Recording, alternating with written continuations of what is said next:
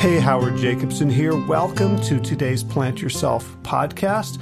A quick reminder this podcast is free for everyone and supported by patrons. So if you would like to find out about becoming a patron of the show and helping us out, helping defray the cost, helping to spread the message, you can do so at plantyourself.com slash gift. Thanks so much and enjoy today's episode. Hey everyone, Howard Jacobson here. Welcome to another edition of the Plant Yourself podcast. Let's bring in a little theme music. I've missed it. So today I'm talking with Greg Grieve, Gregory Price Grieve, who is a professor of religion, head of the religion department at the University of North Carolina in Greensboro. And we're talking because of an article that he co wrote with a colleague um, called Meditation Apps Might Calm You, but Miss the Point of Buddhist Mindfulness. And in this time when, if we want to be spiritual, if we want to meditate, we don't have groups, we don't have, uh, you know, live social connections. So many of us are relying on these apps. This article really pointed out not only their, their benefits in terms of health and focus, but also their downside. And so I got onto Skype with Professor um, Grieve and we had this really interesting conversation that went in so many directions, but kind of exploring this digital rabbit hole and what it means to be human in a digital age, what it means, does it mean to have a body? Um, I think you'll really enjoy where we went. Before we get there, a couple of quick announcements. One is the tip jar for Plant Yourself is open if you'd like to help support the mission of the show, and you can find that at plantyourself.com slash gift you know, I make all of this stuff available for free, all the podcasts, articles, um, so a lot of products or pay what you can basis. So if you are doing fine financially right now in this time and you'd like to make a contribution to help Plant Yourself keep going, very much appreciated. Plantyourself.com slash gift.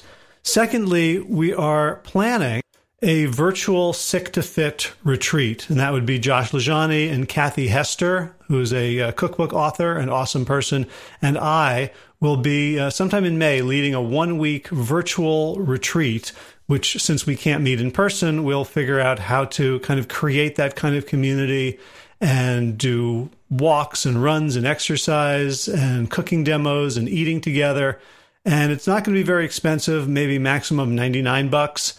Um, and again, a pay what you can. So maybe a, uh, a low of 25 for a week of really pretty intense community building. And I'd love to know if folks are interested in that. So if that sounds like something you'd like to participate in, let me know. You can either do it on Facebook on the Plant Yourself page or private message me or email hj at plantyourself.com or in the comments on the Plant Yourself website um, just a little bit of market research to see how much energy and effort we should put into putting it together before we put it together. And finally, if you'd like to become a health coach, uh, Kevin Davis and I are running the next cohort of the WellStart Coach Training. Um, there will be scholarships available in case um, money is tight for you right now. You can find out more about it and sign up for an enrollment interview at wellstartcoach.com. All right, so let's get to today's conversation about digital spirituality. Greg Grieve, welcome to the Plant Yourself podcast. Uh, thank you for having me. I appreciate it, especially considering the, the situation we're in. So I'm um, I'm glad you've taken the time. Yeah, well, I saw the article um, that, that you uh, co-wrote about um, sort of these mindfulness apps or these sort of proto-Buddhist apps actually not kind of living up to um, to you know maybe some some people's expectations of what of what they could be. And I know I guess you're you're a practicing Buddhist, so you're approaching this both as a as a scientist and as a as a consumer. Um, and I read it, and my first thought was like I felt the same way, but I just felt like a curmudgeon, and I didn't want to. I didn't want to mention anything because it just it just felt so. Maybe maybe begin by just um, you know, sh- sharing a little bit about what's what what what was in the article and what motivated you to uh, to write it.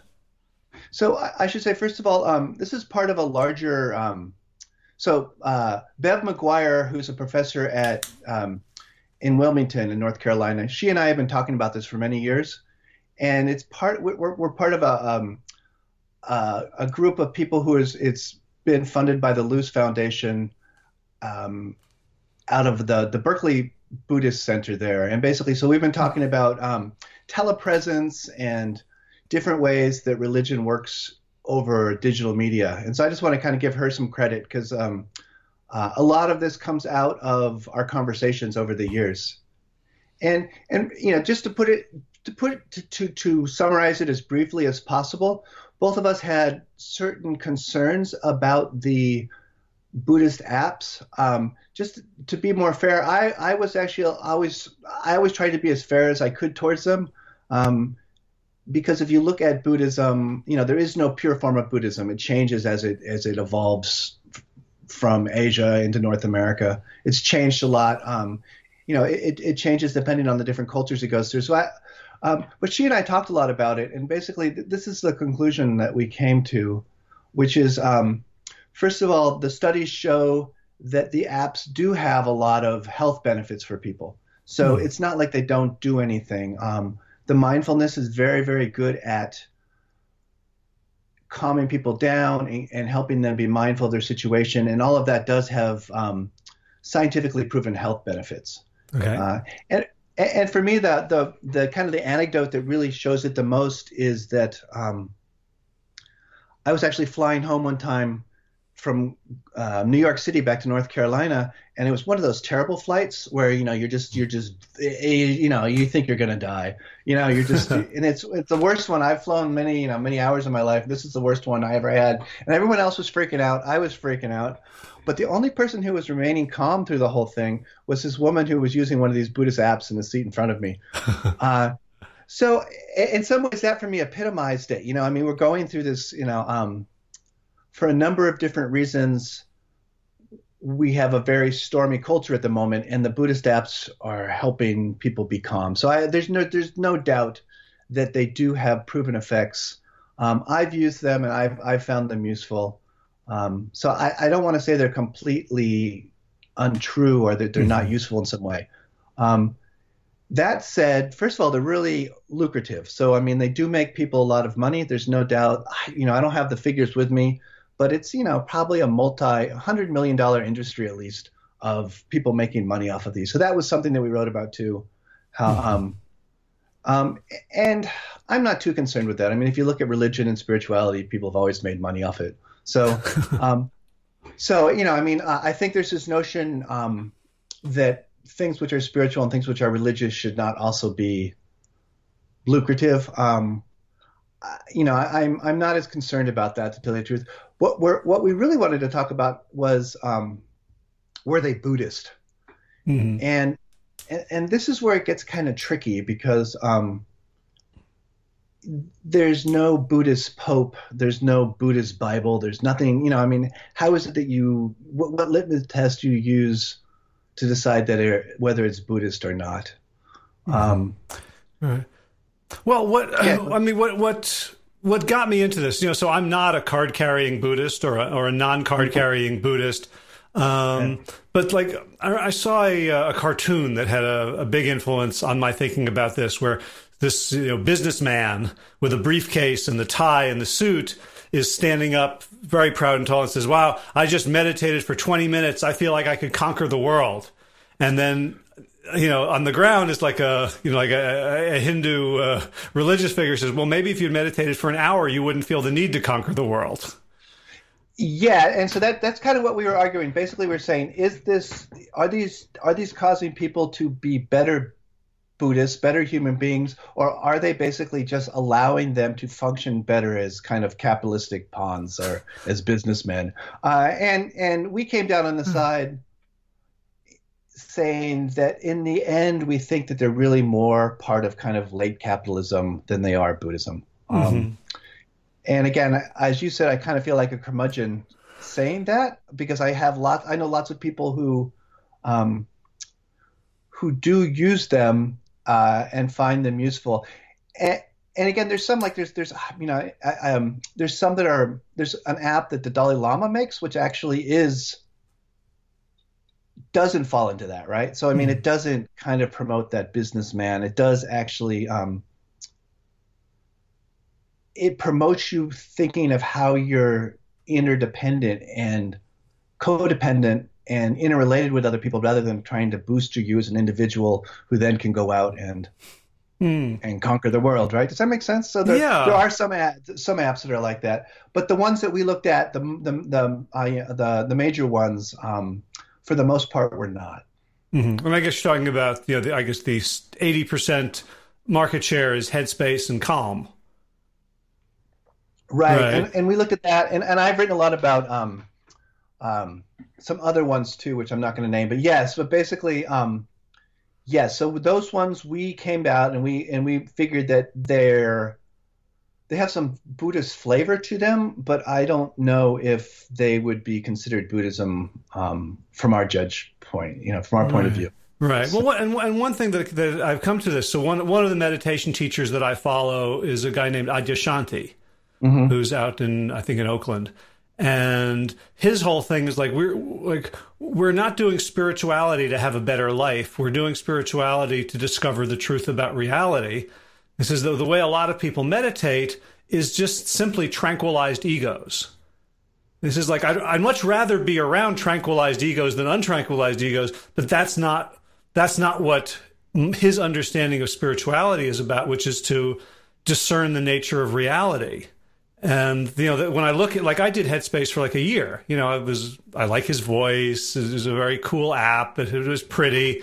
And then he kept, they kept coming up with these new packets like the focus packet and the creativity packet and like yeah i like focus i like creativity and i also felt like like somehow the product was going to be my success in the marketplace I, I completely agree with you. Um, and that, that's kind of what we ended up with. And basically, what we decided was I mean, I don't want to get used, start to use technical lingo, but that it was a way of creating neoliberal subjects rather than than doing what Buddhism is, which is tr- trying to give you insight in, into how the world is put together uh, for the better betterment of, of you and other people in the world. And it seemed more like, you know, how do we create a better, how do we make you a better commodity so that you can function better in the marketplace. Mm. And that's um, so. Is, is and, that what you mean by by neoliberal commodity? So, uh, so neoliberalism. I mean, you know, so um, yeah, I was trying not to go here because I didn't want to get all technical, but basically, um, it, uh, if you think about capitalism, capitalism is not just about um, the accumulation of wealth. It's about everything in everything in the social life has to be channeled through the marketplace. Mm-hmm and so everything gets channeled through the marketplace. Um, uh, and you know, and, and, there's different there's different forms of of of capitalism, and pretty much from like the 1930s on, from the Depression until the early 70s, there was kind of a, mon- a managed capitalism in which um, it wasn't deregulated. But starting in the early 70s, um, for a number of reasons, all of those kind of managed parts were were taken off. So all the everything became deregulated and um, right so the invisible hand is going to make everything more efficient at&t is going to go away and we're going to get innovation in telecom right um, the the you know uh, supply and demand will will rationalize everything and we're going to lift the world out of poverty.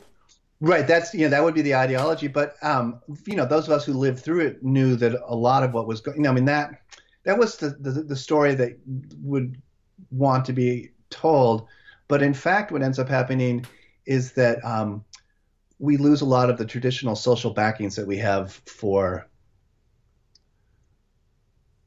you know, basically our well-being. And so, and, and so one of the ways to do that would be under the guise of Buddhism to kind of create these better marketable you, you basically become a better human being so that you do better in the marketplace and that shows that you're successful mm-hmm. um, and that's not Buddhism. You know, I mean, that's that's using kind of these ancient Asian mystery religions to actually buffer the ego rather than to question it and to understand how the ego is. Um, it, the ego only comes about in relationship to other people. So it's kind of doing almost the exact opposite of what I would say Buddhism is supposed to do. Right? Does yeah. that make sense? And again, I don't want to. I, I don't want to. I don't want to be. I don't want to I don't want to like harsh on people's mellow because I know that people really like these, and I don't want to say that there's one fundamentalist form of Buddhism, but I really do think that pe- that, that these apps need to be they need to be critically looked at to see mm. if they're actually doing what they claim to be doing.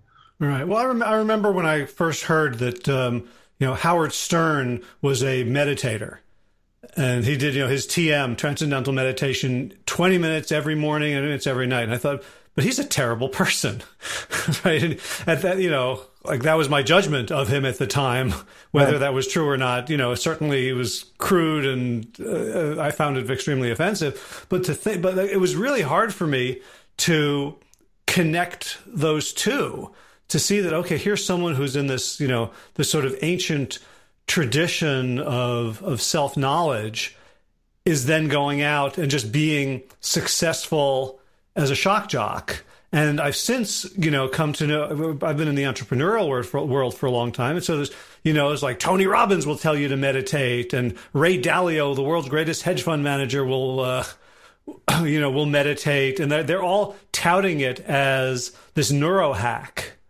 that, that doesn't seem to affect the, the content or the quality of what they end up putting out into the world.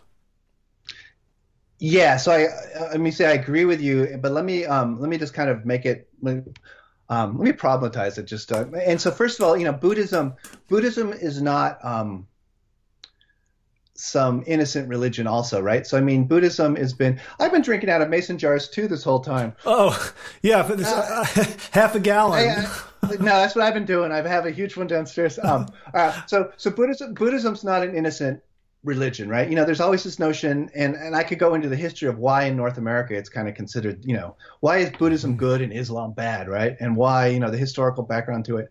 But, um, you know, in, in the contemporary, in the, in World War II, basically Zen Buddhism was used to justify kamikaze pilots. It was used to justify hmm. um, um, Japanese imperial aggression. So Buddhism, in you know, is is uh, it's been used. You know, samurais used it to you know, killing without mind without mind was you know to justify it. Um, you know, we saw it in Myanmar just recently that Buddhism was used to justify the expulsion of of Muslim refugees. So Buddha, Buddhism's not, um, you know, it, it can be like any ideology. It can be used for bad purposes, right? So that's not the thing here. My, my hmm. I'm not saying that they're misusing Buddhism, okay. which because Buddhism has been used for bad purposes. My thing is that they're kind of using it almost exactly upside down, which is that rather than rather than Buddhism in all of its forms is trying to get rid of the ego or to at least show you that the ego is something that's constructed. Um, and a lot of the meditation, I think this is what you're calling, you know, the the different type of um, these hacks are ways of creating a better ego, so that then you can go out into the marketplace and be a better entrepreneur, or you know, create yourself as a better product at work, so that you'll you'll do better. Mm-hmm. Um, and and I don't. That's just not. There's nowhere in Buddhism that that's the point of it, right? Um, does that make sense? And I feel like I'm jumping around a little bit. So, well, you're follow, you're following me, and I'm jumping around like crazy because these are thoughts that have that have yeah. sort of been sparking and started coalescing when I read your piece and, and got in touch with you. Um, but I, I guess one question is, um, is it the you know you said like the Dalai Lama has an app that you think is good Buddhism. Before you said that, I was thinking like, is it is it the medium? Like the fact that it's a smartphone. Like for example, I do a lot of stuff on Facebook with groups where I, you know, from my perspective, it's totally sort of selfless, helping people, not asking for money in return, just trying to, you know, to do good things in the world that that I believe in. And it gets drowned out. Nobody sees it because I'm not making enough money to pay the for pay, to pay Facebook for to boost things. It doesn't make any sense for me to do it. So within the within the context of Facebook, it's almost impossible to to not be capitalist. And I'm wondering within the the medium, you know, this is very Marshall McLuhan, but the medium of the iPhone or the or the Android phone, is it possible to sneak in, you know, true spirituality? So two again. Two, there always seems to be two things. I always, at least there's like three and a half, three and a half things. okay. Um, uh, two things. One is um, so digital media as it exists today is really kind of a byproduct of that neoliberal deregulation.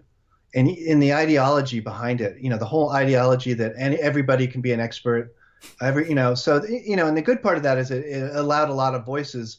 But the, the the downside about that is that there is no gatekeepers at this point. There's no um, there's no experts telling you know helping people figure out what is real and not real information. Hmm. And I think that's built into the medium to a certain extent, right? At this point, um, so like Facebook, you know, is who can use the most all caps gets heard rather than the person who has some notion of knowledge about it. And and and, and so there's and there's almost this downplay of expertise. So people who do have some type of knowledge are seen as somehow being corrupt, and you know, um, and, so I think that actually is built into the medium a little bit.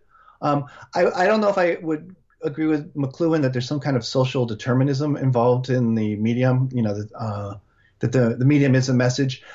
I think that you can use the media in such a way that it doesn't have to reinforce those. Mm-hmm. You know, um, there's you know the famous saying you can use the master's tools uh, for your own house, right? And I think right, you can. Or, or you can't use the master's tools to, to tear down the master's house, right? Yeah, yeah, yeah. So I, am I, you know, um, and truthfully, if you talked to me six weeks ago before the stay-at-home order started, I probably would have been um, less skeptical, but I'm now really pretty. I'm, I'm very skeptical now of um, mediated communication as somehow being as good as face-to-face communication, hmm. and it could just be my me as a social being wanting to talk to people face-to-face. Right. But I've been I've been trying to manage people over Zoom, and it's really you know it's much easier for me at least to do it in person. And I've been doing these, um, and I sound like such a curmudgeon. I found I know I feel like um, I've been doing all these sitting. I've been doing a lot of zazen online, and it's just not the same as doing it mm-hmm. in, in, person. And a lot of my early work that I, you know, a lot of my early scholarship was trying to actually argue the other position that it was, it, it was, it, it was just as good, or you know. So yeah. I, I, feel like I, am I'm, I'm undoing my earlier work, but I, I, I do think that um,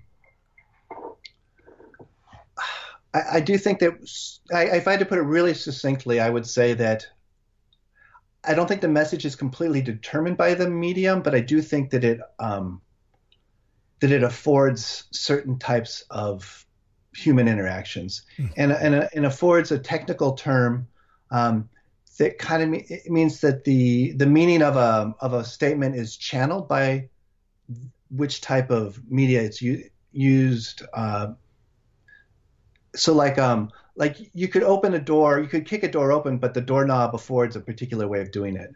Uh-huh. So, turn this off here. Sorry about that. Yes, of course. You know, here I am distracted by my phone.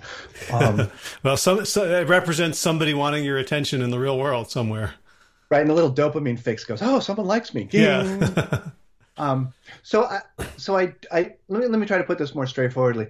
I do think that the digital media affords that kind of disinterested, egotistical way of being in the world. Um, but I don't think it completely determines it. I do think you can use it in such a way that it doesn't. Bev would probably disagree with me, right? The other author, she uh-huh. was always much more. Um, she really, she really thinks that these are inauthentic forms of Buddhist spirituality. Uh-huh. Um, well, because Yeah. Well, you, I mean, you wrote in the, I think in the chapter in which you talk about the woman in 23A in the plane, you, you yeah. talk, you talk about like theory of like the iPhone is the ultimate, in, you know, tool of individualism, right? We've got these earbuds. We're shut, literally shutting out the rest of the world. We have a, a screen that only we can watch. Like when my kids want to show me something on the phone, I'm like, can we see this on a computer so I can, you know, cause it's, it's, it, it atomizes us. And you know the other the other the two things that are in my head right now. One is I just um, saw the uh, um, Mister Rogers documentary. Oh, yeah, yeah. In which, at the end, Tom Junod, one of the, the journalist whose story is then told in the in the Tom Hanks not you know um, fictional movie. Um, says the question is whether like Mr. Rogers tried to use television for a completely different purpose. The question is, did he succeed? And it's like, well, he, you know, he was able to do this, but he did he, he didn't really shift the culture in any perceivable way. And so I'm wondering whether like the smartphone is just immune to anything other than atomized individualism. And, and what I, w- I would probably take the middle path and say it's not immune to it, but it really does channel or afford a particular kind of atomistic form of communication. Um, and, and at one point, it was really, really charismatic and interesting. I mean, if you can think back to when computers first came, there was this, this, this there was this notion that they would create this agora without slaves, this open marketplace in which everybody could freely interact as equals. Um, and you know, th- those of us who have lived through it can see that that's not where we ended up. Um, we ended up with Facebook, and you know, um, people who can trigger the most individuals are the ones that get their message out rather than those who are arguing logically. Right. And we have a, an, an, agora in which 6 billion users are working for free for, for Zuckerberg. Right. Yeah. So it's, yeah, it's an agora without slaves or, but yeah, but it's, it's a bunch of people who are freely giving their labor and not being compensated for. Right. Yeah. So, I mean, I guess I'm, um, you know, early on, I was pretty much I, I, was excited about the digital media revolution. At this point, I'm skeptical about mm-hmm. it um, for those very reasons. But that said, it's not like we're going to be able to put it back. We can't put the genie back in the bottle. You know, we're not going to mm-hmm. somehow become, you know, neo neo Amish and get rid of all right. our digital media. Um, right. Well, unless the unless the calamity, you know, I mean, oil is, is at uh, negative dollars per barrel. Like, yeah, yeah, they're paying people to take it. yeah, and again, I, you know, I mean, we're um, we're actually speaking at a very interesting point because we have no clue what's going to happen next. You know, I mean, um, it slowed down a little bit, but it seemed like every two days it was a completely different story. So it would be interesting to see. Yeah well, you know, and, and in terms of the, you know, your statement, like, you know, we're not going to put the genie back in the bottle. We're not going to become neo Amish. Like I have seen, like, you know, the, the groups I'm involved in on Facebook, um, I'm, I'm part of a lot of sort of permaculture back to the land groups who are saying, see, like the only way civilization is going to survive is if we, you know, go back to relatively self-sufficient local homesteads. And then I see like Ray Dalio giving an interview, which is like, this is a really exciting time. Technology is going to take off. More and more people are going to be comfortable with Zoom and, and these other things. And, you know, there's like this, you know, the singularity idea, which s- sort of, sort of like echoes something Buddhist or Eastern, doesn't it? Like, so the, the singularity idea, again, um, it would be hard put to find some Eastern religion that backed it up. You know, uh, I and I don't know. I'm not an expert enough to even know where to start looking. I but I but the whole notion that there's going to come a point where, and it maybe it just this is how there's going to come a point where um, a universal consciousness erupts because of the interconnectedness of the different media. Is that how you understand the singularity? Or I, I guess, yeah. I, yeah, that, that we we and machines will be one, and we will all be one. And I sound like such a skeptic at this point. I, I just you know I just see that as being um, if anything, what this pandemic has showed me is that human beings really haven't evolved much at all, and that we're we're kind of in the same place that we were. You know, we're just the same. We're the same. You know, I mean, maybe we have some better bells and whistles. Um, but you know, I mean, there's little difference between this and the the you know the uh, influenza epidemic of nine, you know 1917, right? Um, that's so and, that's so funny to think to think about that to strip away like when you when you see the the inherent irrationality of human responses. Yes, yeah, you know, um, yeah. So I mean, I I don't really, you know, I, again, I don't think that humans haven't come that far in the last hundred years, you know. Um, and, and, so this notion that somehow that, that that utopian notion that somehow we'll reach a singularity with the different types of um, technology. If anything, I, I, I, feel much more distant from that than I would have, you know, a month and a half ago. Right? I mean, um, I, I feel that we're much more basic and primal than that. Yeah. Well, and when you look at like the, the, the two companies that have probably done the most to move us towards um, you know the the utopian technological future, Google and Facebook, right? Google was like, when we have all this information, we're just going to make the right decisions. And Facebook is, you know, Zuckerberg, when he wasn't like rating female students in his Harvard dorm, was like, "This is going to make you know bring the world closer together and make us connected." And we, we've seen exactly the opposite from from both. Well, that that's yeah, that's the thing, and it, it, it, there's a, there's a two what I would call you know kind of false axioms. One is this notion that information and wisdom are the same thing, hmm. and that the the more you know, if you just give people more information, they're going to make the right choices, and that's not true. And the other one hmm. is the more interconnected we are, somehow the the better off we'll be. That doesn't seem to be true either. Um, right. Well, I, th- uh, I think I think Google wasn't saying the more information you give people. It was saying the more information you give machines, the and the better off we'll be. So that we've we've got all these you know sort of black box algorithms run, that are supposed to run our world now. That that take you know the the uh, you know the the meat suit um, primates out of the equation. Yeah, no, I think you're right. Excuse me. Um, I think yeah, and again, algorithms. If you look at algorithms, they are black boxes, as you said, but they're human. they're, they're created by people, and so they're not any. I mean, they're they're not. They're racist. They're sexist. um, they don't. They they have all of the same foibles that the people who constructed them did. Um, even like face recognition, face recognition has a really hard time recognizing people with darker skin because the people who constructed it were lighter skin for the most part. So it's not like by creating these yeah. tools that you're going to get away from the human foibles um, in any way. And that and that's why you know that's why I think um, there's a huge difference between wisdom and information. Mm-hmm. And exactly what that is, you know, that would be a, different podcast, but um, uh, but there's this notion that the more information you give people, the more they can get to, the wiser they'll be in their decision making process. Uh, and I think you know, I think the last four years have proven that not true, right? So, yeah. Um, yeah. So I, I kind of want to come back to the apps um, and like give people like so you know people are listening to this and maybe they've liked Calm or Ten Percent Happier or Headspace, and now they're like, oh, like am I just a neoliberal tool?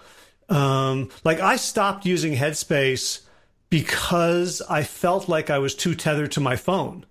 Like the thing that I needed Headspace for was to manage my phone addiction. and it was just playing into that. Do you have recommendations for people to either to use it in a different way to take back control and you know subvert part of the programming or to drop it or how how how do we get our both you know health benefits of mindfulness and spiritual benefits? So I should say um I would come at it from a Buddhist point of view, which would be a middle path. so don't completely give it up um, and don't completely get addicted to it, but be mindful of how you're using it and use it sparingly, probably more than you want. And realize that they're made to be addictive. The the apps are made to draw you in. You know, like as we were talking earlier, and my phone rang, right? It's made to to get my attention. Um, and there's a and so I think there's a, two main ways. I, so I would say don't you don't you don't have to stop using it. I think that would be um, especially if it's helping you. You know, I mean, if it's doing something that's useful for you. Um, but do be mindful of how much you're using it, and it might be good to take like digital Sabbaths, um, where you. Um, I try to do this on the weekend, which is actually take my phone and put it away. Uh-huh. Um, uh, and like I, you know, you were talking about uh, permaculture earlier. I like to garden, and when I garden, I purposely keep my phone as far from me as I can. Um, um, and I do, I really do think that um, you start to have some deeper types of self reflection when you're away from your phone. Um, you might have less of that, and it might not be as as as easy to turn into something which then you can monetize. Mm-hmm. But I do think that you have um, there's parts of what it means to be human that you need to have when you're not near your digital device. Right. And I should say this is pretty radical for me because I was always the one arguing the other position earlier in my in my career. So, um, but I I really do think it's important to take time away from your your phone, especially especially um, when we're in quarantine like this because I mean we're, we're so we're spending so I don't know how you are, but I'm spending so much time on the computer and so much time talking to people. Um, it's really important for me to put the phone down and take a walk or something like that. And I don't know if I've answered your question. I kind of it was yeah. a wiggly, wiggly middle path. Well, I, you know, I, I appreciate any academic who can question their previous work and be and be thoughtful. I don't come across that all that often. Uh, but one, one thing that came to me when when you said like you know put your phone down when you garden or go for a walk, like I've been doing that to a certain extent, but part of me is like, damn it, I'm I'm not counting those steps. like there's something addictive about the, about the quantification. That's, that's the commodification, right? Or the quantification, right? That if it, if you can't if it's not recorded, it didn't happen. Right, and and I know Headspace you know, is was heavily quantified. Like it would tell me my streaks, it would tell me how many minutes. It was it was like, oh look how look how spiritual I or or look how mindful I am, and I really liked that. And and that and I think that can be good if it's helping you work towards a goal. But I think mm-hmm. ultimately it's just turning you into another commodity. It's you know you're basically your your spirituality is no different from a can of of soda or something, right? I mean, it, it turns it into this thing which can be um, quantified and sold or uh, in some way. Yeah. And in our attention, attention is that thing right now, which is what people are trying to capture. They're trying, you know, someone said that like a minute of attention is worth like five dollars or something. Hmm. Um, you know, so I mean, they've quantified how much each minute of our attention is, um, and how do you capture that? Wow, the, the, the fifteen dollar minimum wage feels woefully small. Yeah, no, I, I forget. I forget. You know, you could probably Google and find out. But there's like, you know, um, so when they're when people are creating these apps, they're like they're figuring out how much attention is going to catch, how how much how much can they monetize mm-hmm. that attention. Mm-hmm. Um, and of course, the, the other thing, the other thing about you know meditation is you could sit and meditate, and it's meditation, or you could sit and not meditate, and it looks exactly the same. Right. Like there are right. days when I get up from my morning and go, I don't even know if I meditated. Right. And again, um, you don't want, you know, I would hate to, you know, you could, you could probably find some like a Fitbit or something that would measure whether you were meditating or not. Yeah. I just think that that's going in the wrong direction at this point. Um, I think we need to consciously get away from quantifying and commodifying our behaviors. Um, and again, do I do it all the time? No. Uh, but I, you know, I purposely don't. At this point, I purposely don't count my steps. I don't. Um, I, you know, I, I try to I try to push it back against it uh, because it mm-hmm. makes me feel less human. If you want to know the truth, I just mm-hmm. start to feel like, um, like you know, I if my self worth is only coming about through these different ways of measurement, Mm-hmm. Um, I don't. I, I, I push back against it. I think. Right. Although I think you know when people get started, like when I started um, becoming a serious runner, I found the measurement and the sharing, the social sharing of my miles and steps and pace was very motivating. And because the, my default was to kind of be really s- squirrely and sneaky about, oh yeah, I did it, I did it, and to have you know a bright line shone on my effort felt really good. But but then you know there's all these stories like uh, um, for for the runners out there will, will understand this. A lot of us use Garmin watches, which then posts to Strava, and and often there is a tiny discrepancy between Garmin and Strava. So well, you'll see people who have just posted like an 11.99 mile run. and it'll drive them crazy. Like they're just going to run around their driveway for another 30 seconds to get to 12. so that the, the number itself becomes the goal as opposed to the the act or the benefit or the or the doing for its own sake and i guess my my my thing would be not to completely get rid of all of that but to be mindful of it and have some parts of your life where you're not doing that. Mm-hmm. and for me for me that's working in the garden. You know i don't measure how many hours i put in or how many mm-hmm. peas i plant. Um, um, but like like you know in the morning i meditate and i med- you know i time how long i'm there. And i have some friends who think that's ridiculous. They're just like you should just meditate you know and I, so i you know I, I, would say take take a middle path right between uh-huh. the two um, especially when you're just especially when you're first trying to get a habit going i think mm. that stuff helps a lot. Yeah, yeah. So the other thing i wanted to ask you about is the role of the body in all this because you know when, when i'm on my phone i can feel extremely disembodied like i'm somewhere else i'm experiencing something you know i'm in my head. And with the pandemic you know like the problem with humans is that we have these bodies. Like if we were all just digital then you know then nothing would be wrong. Now headspace starts out and I, and I don't i guess the other ones maybe do too by having you like do a little body scan and there's a lot of body awareness in the apps themselves. What i don't i don't even know what my question is but what you know what's what's the relevance of the body in this conversation? I think it, um, i find and this is a totally academic answer which is what i really find interesting about the is with the digital media and the body is before digital media we never really thought about the body you know, I mean, there was no reason to even think about it. But then all of a sudden there became this notion that when we go online or we go into these digital spaces, that our bodies somehow stay somewhere else. and for me, that's you know, like when we when we read a book, you don't think, "Oh God, I'm leaving my body behind. I'm going into the book." or when I watch a film, you know, you don't think, "Okay, I'm leaving my body behind. I'm going into the film."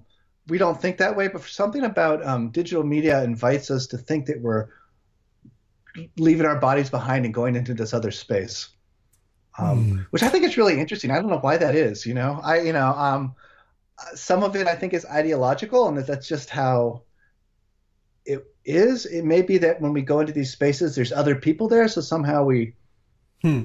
We, we think that like in, in our conversation here like where is our conversation taking place right is it in Pittsburgh or is it in Greensboro? is it like somewhere I don't know what would be in between Asheboro What would be you know, you know? So uh, um, I know I'm not answering your question at all, but I thought a lot about the thing I love most about.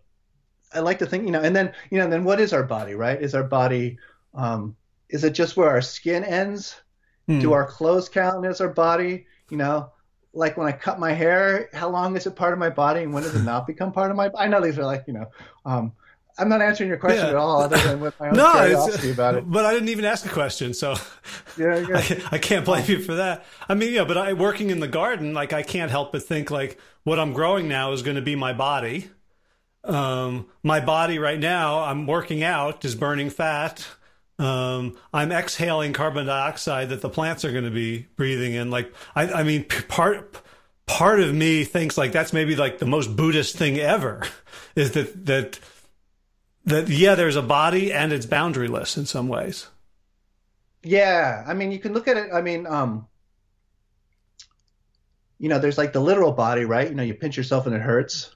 Mm-hmm. There's the, the, social body, which is us interacting with different different people and different animals and different plants, right? Human and non-human things. And then ultimately, there really is no body because you know, 100 years from now, we won't we won't be our bodies won't be here. All right. Mm-hmm. So I mean, you know so i mean um i you know i, I um i really it sounds ridiculous i really like to think about the body a lot i just like to think about it as um and like i don't you know um you don't seem like the type of person who would play a video game, but like I play a lot of video games. Um, you you have and, me pegged. And um, and when your character in the video game something happens to it, you mm. react. Your body reacts, mm. even though you know you, you like you know you like someone you know somebody will like you um and so you know the question is where you know where does the body you know if i touch you on the screen right you know yeah. am i touching your body uh-huh uh, and so I know this is this is all just kind of abstract. Um, uh, well, but I, so, I, remember I remember reading not too long ago uh, an article about like this uh, online gamer, this woman in South Africa who's like a star gamer, and her her physical regimen, like like total athlete, like you know, two hours in the gym and eat and watching her food. It's like like that's not like that's not my what I thought you know, from like Ready Player One. Like, you know, I felt like like really obese, unhealthy, pasty people who never leave their lair. Yeah, so these um the whole esports, especially in Korea and Europe now, they have these esports leagues. I don't know if you mm-hmm. follow these at all. I've seen like, that. I've seen that they exist. Uh, so you know, you'll have like twenty thousand people in a auditorium watching people play video games, uh-huh. and and they are athletes in the sense that they do. I mean, they work out. They're they're they have to have really good reflexes. Um, you know, there's it's not the the kind of the stereotype of um, you know a pasty pasty teenager down in their basement somewhere, right? I mean, it's they are they are working out. Um, but my thing is like, where you know, does the body extend into that virtual space, or does it end at the screen? Um, what uh-huh. counts? You know, because if you think again, if you think of um, you know, spiritually, um, at different traditions, your parts of your body can extend outside of the physical into other realms, right? Mm-hmm. so does does digital media do that, or do we use those spiritual, the, you know, those pretty pretty ancient spiritual notions um, to think of how of digital media? Do we use those ancient, you know, to think about it? Um, right. So is, like, is Second Life actually part of the multiverse? Yeah, or even more, you know, I mean, the, human beings have had multiverses for a long time. I mean, you can look at like the old caves that uh, you know in the paleo and in the Neolithic, and where those those were kind of virtual spaces. Um, you know, you have the different cathedrals in Europe with those virtual spaces, and so I mean, you need to really talk about digital virtual spaces, which are really they're fun. Um, you know, we, we talked about the in, inauthenticity of different type of spiritual practice in digital realms, um, which is something you could talk about. But there, it's also just interesting to think there's no doubt that the digital media has forced us to rethink a lot of the kind of basic notions of what it means to be human. Mm-hmm. And, and, for me, those questions are more interesting, really, than is it authentic or inauthentic. Right, um, and for me, the question, you know, the, the, the interesting part for me is, could we? Can you imagine a universe in which this grew organically as wikis, as collective bottom up? experiences rather than capitalist like what would you know what would did the digital world look like if it was all you know craig space and wikipedia and and um, open source as as a... and i think the thing is i think you're right right and so there's that kind of there's a left leaning libertarianism and a right leaning but both of them come out of um, the they come out of this neoliberal ideology, right? That the way to solve our problems now is not with large institutional systems, but with these kind of organic, ground up,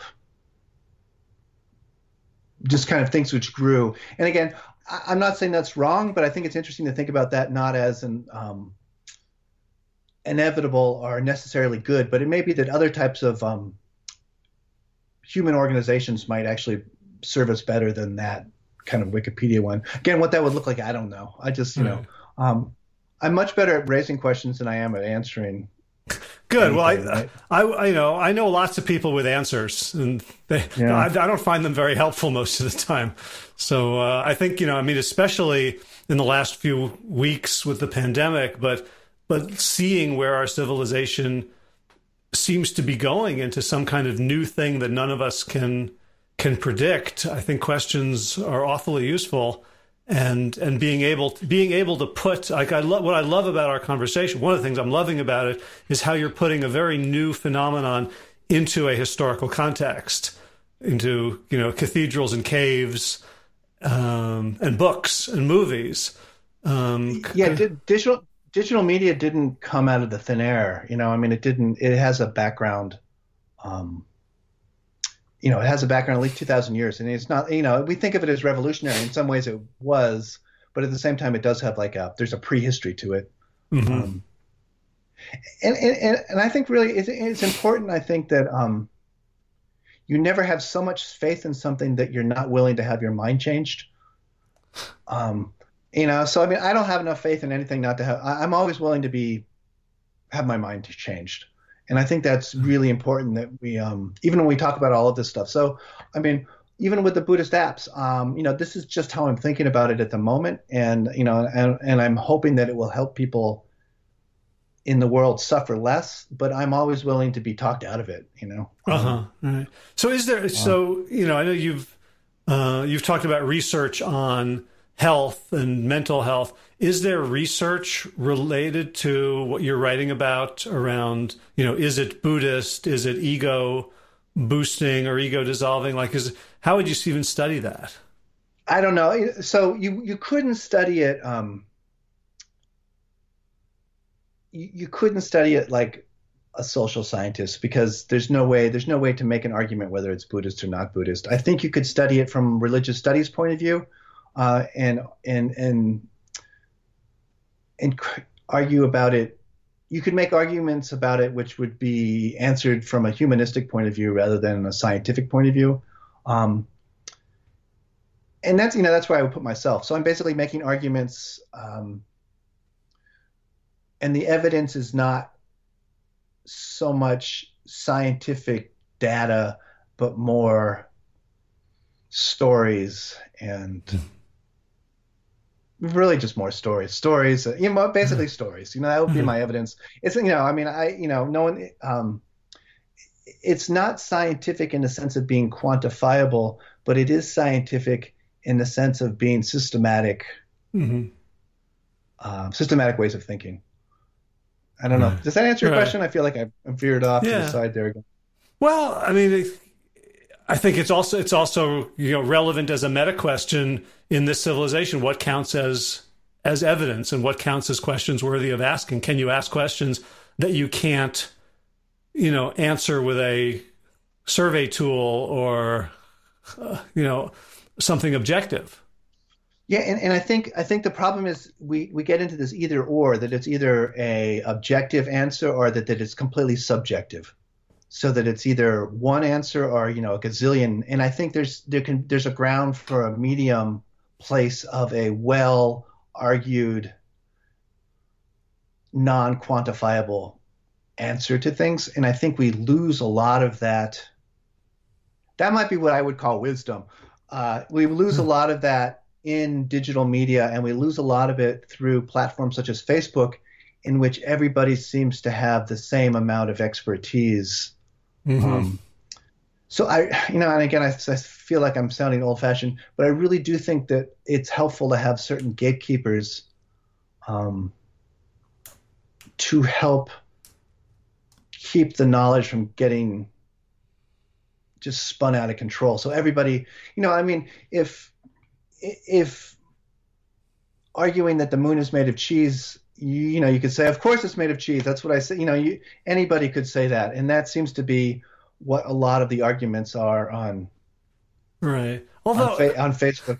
Well, here, here's something I, that's been bugging me um, about arguments on Facebook and, and you know digital media in general lately. Is so I'm you know I'm involved. I'm part of a scientific medical community.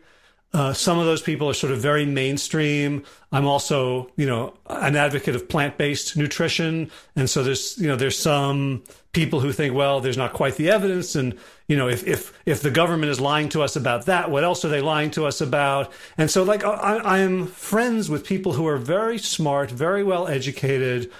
Um, I think largely of good faith, and I could have predicted, I with hundred percent accuracy how they would have come down on the pandemic, on is it worse than the flu, on is it sort of a hoax, on should we be quarantined, should we not be quarantining.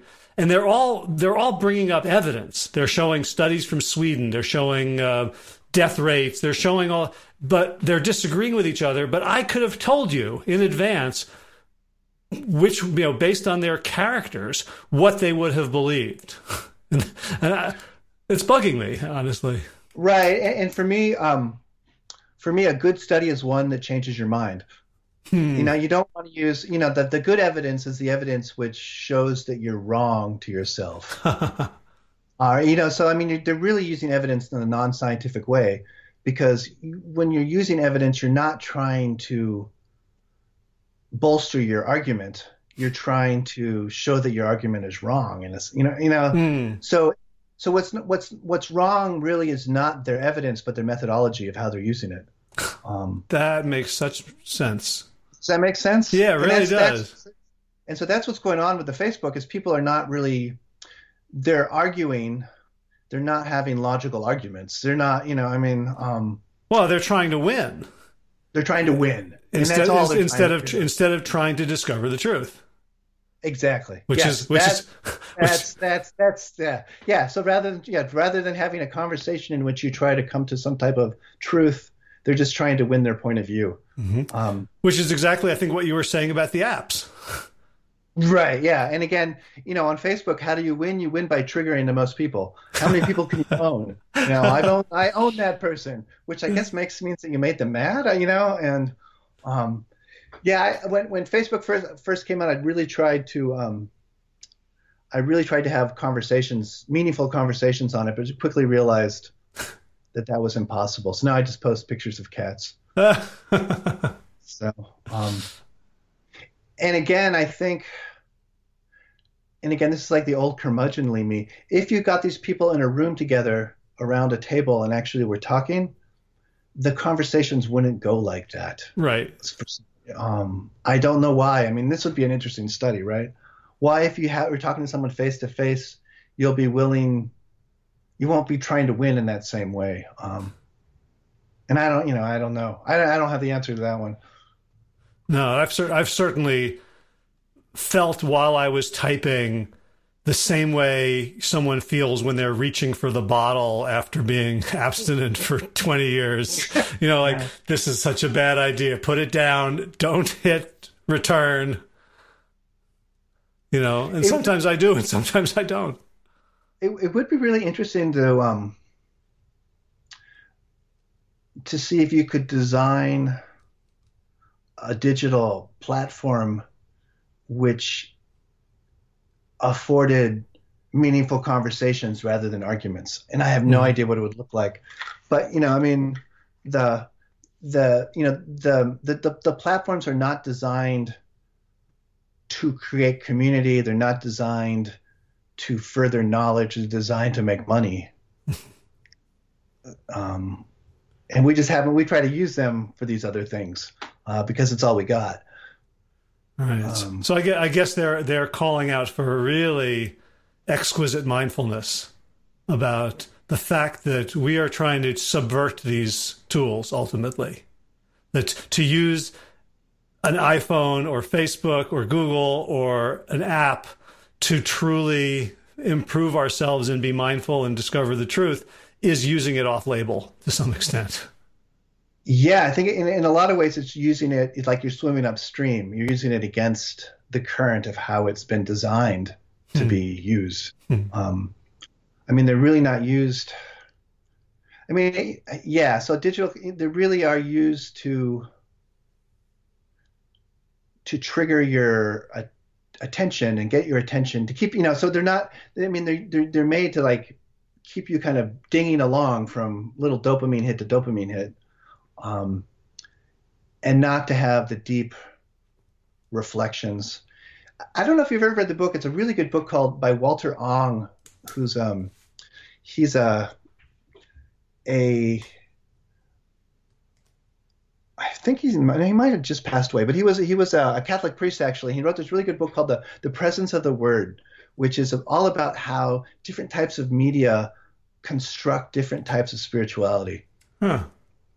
Um, and there's a little bit of the curmudgeon in him that he's saying that when we get away from oral communication, that we're getting away from true spirituality.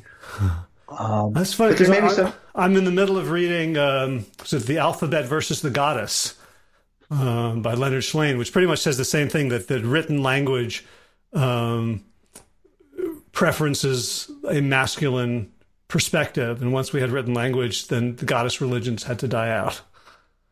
I think, yeah, and he's not going to argue that because he's a Catholic priest, but he's basically going to say that, um, um, you know, for him, the High Middle Ages was like, you know, that's when we were the most spiritual. Again, I don't know if I, you know, want to live in the High Middle Ages, but it is hmm. interesting to think about how, what type of spirituality does digital media construct in people, right? Because, mm. um, um, and it may not, you know, uh,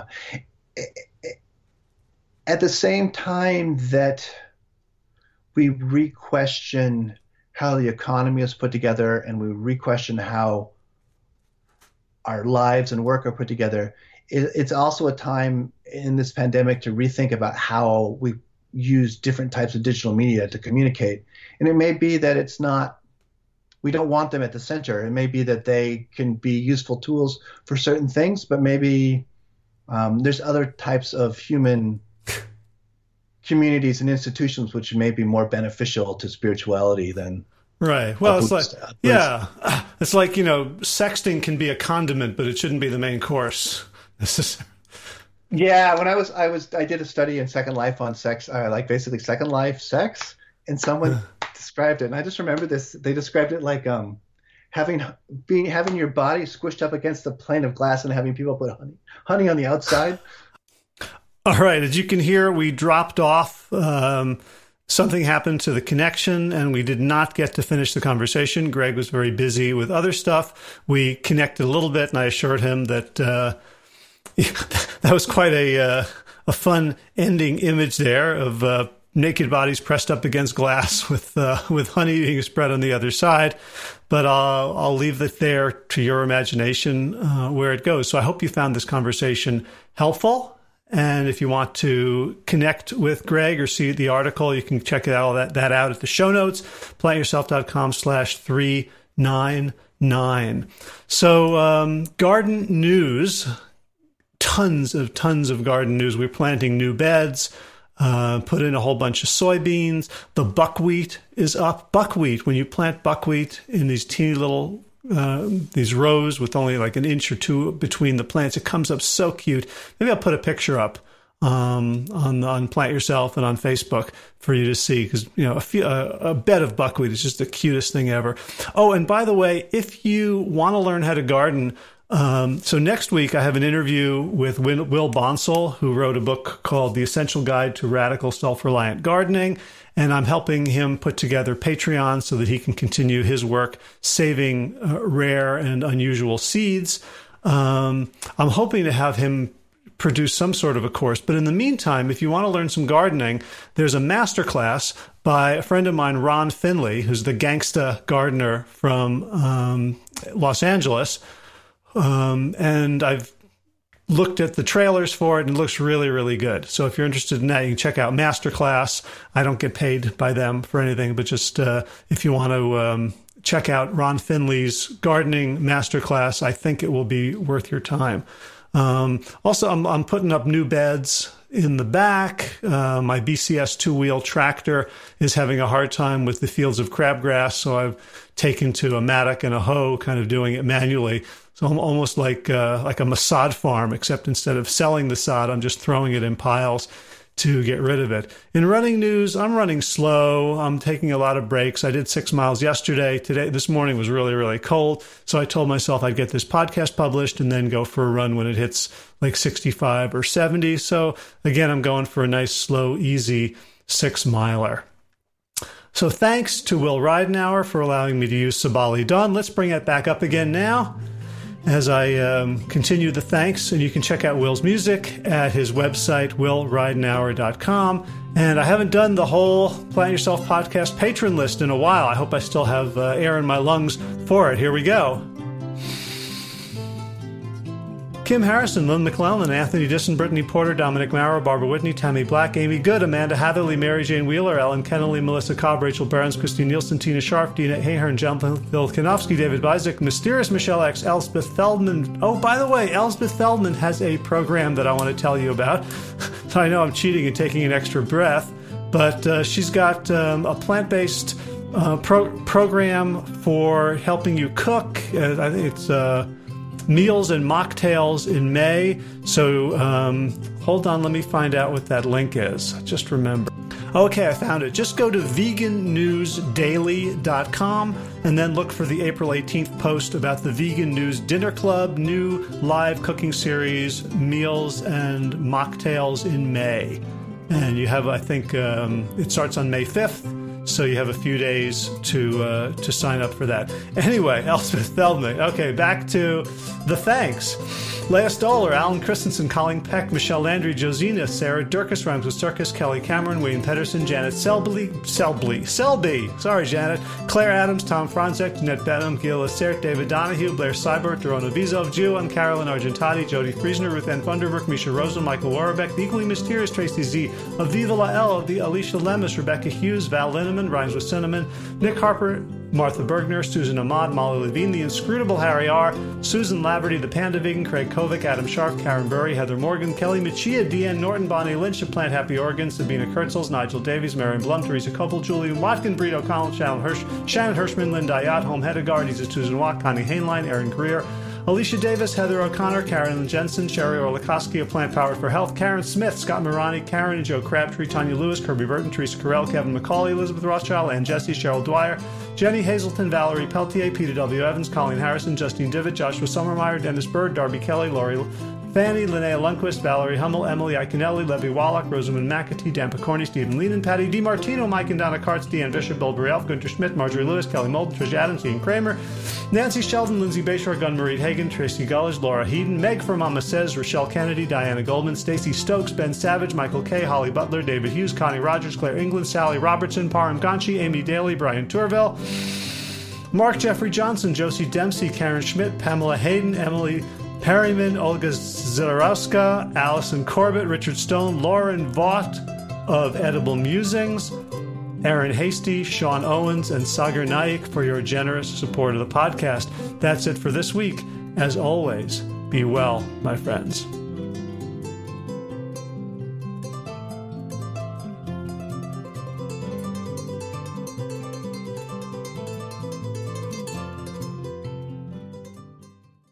All right, time for thanks. Thanks to Will Ridenour for allowing me to use his beautiful song Sabali Dawn, The Dance of Peace. You can find more of Will's music at his website, willridenour.com. And of course, thanks to all of you Plant Yourself podcast patrons. Kim Harrison, Lynn McClellan, Anthony Disson, Brittany Porter, Dominic Maurer, Barbara Whitney, Tammy Black, Amy Good, Amanda Hatherley, Mary Jane Wheeler, Ellen Kennelly, Mr. Cobb, Rachel Behrens, Christine Nielsen, Tina Sharp, Tina Ahern, Jennifer Kanowski, David Bizek, The Mysterious, Michelle X, Elspeth Feldman, Leah Stoller, Alan Christensen, Colleen Peck, Michelle Landry, Josina, Sarah Durkis, Rhymes with Circus, Kelly Cameron, Wayne Pedersen, Janet Selby, Janet Selby, Janet Selby, hi Janet, Claire Adams, Tom Franzek, Jeanette Benham, Gil David Donahue, Blair Cyber, Dorona Vizov, Gio and Car- Carolyn Argentati, Jody Friesen, Ruth Ann Funderburg, Misha Rosen, Michael Warbeck, the equally mysterious Tracy Z, Aviva Lael, Alicia Lemus, Rebecca Hughes, Val Linneman, Rhymes with Cinnamon, Nick Harper, Martha Bergner, Susan Ahmad, Molly Levine, the inscrutable Harry R., Susan Laverty, the Panda Vegan, Craig Kovic, Adam Sharp, Karen Burry, Heather Morgan, Kelly Machia, Deanne Norton, Bonnie Lynch of Plant Happy Oregon, Sabina Kurtzels, Nigel Davies, Marion Blum, Teresa Coble, Julian Watkins, Breed O'Connell. Shannon Hirschman, Linda Ayat, Home Hedegaard, Izatu Wa, Connie Hainline, Aaron Greer, Alicia Davis, Heather O'Connor, Carolyn Jensen, Sherry Orlikoski of Plant Powered for Health, Karen Smith, Scott Morani, Karen Joe Crabtree, Tanya Lewis, Kirby Burton, Teresa Carell, Kevin McCauley, Elizabeth Rothschild, Ann Jesse, Cheryl Dwyer, Jenny Hazelton, Valerie Peltier, Peter W. Evans, Colleen Harrison, Justin Divitt, Joshua Sommermeyer, Dennis Bird, Darby Kelly, Laurie Fanny, Linnea Lundquist, Valerie Hummel, Emily Iconelli, Levy Wallach, Rosamund McAtee, Dan Picorni, Stephen Lehman, Patty DiMartino, Mike and Donna Karts, Deanne Bishop, Bill Brielf, Gunter Schmidt, Marjorie Lewis, Kelly Molden, Trish Adams, Ian Kramer, length Nancy Sheldon, Lindsay Bayshore, Gunmarie Hagan, Tracy Gullidge, Laura Heaton, Meg from Mama Says, Rochelle Kennedy, Diana Goldman, Stacy Stokes, Ben Savage, Michael Kay, Holly Butler, David Hughes, Connie Rogers, Claire England, Sally Robertson, Paran Amy Daly, Brian Tourville, Mark Jeffrey Johnson, Josie Dempsey, Karen Schmidt, Pamela Hayden, Emily Perryman, Olga Sidorowska, Allison Corbett, Richard Stone, Lauren Vaught of Edible Musings, Aaron Hasty, Sean Owen, Sagar Naik, Erica Piedra, Danielle Roberts, and Michael Lushton for your generous support of the podcast. That's it for now. As always, be well, my friends.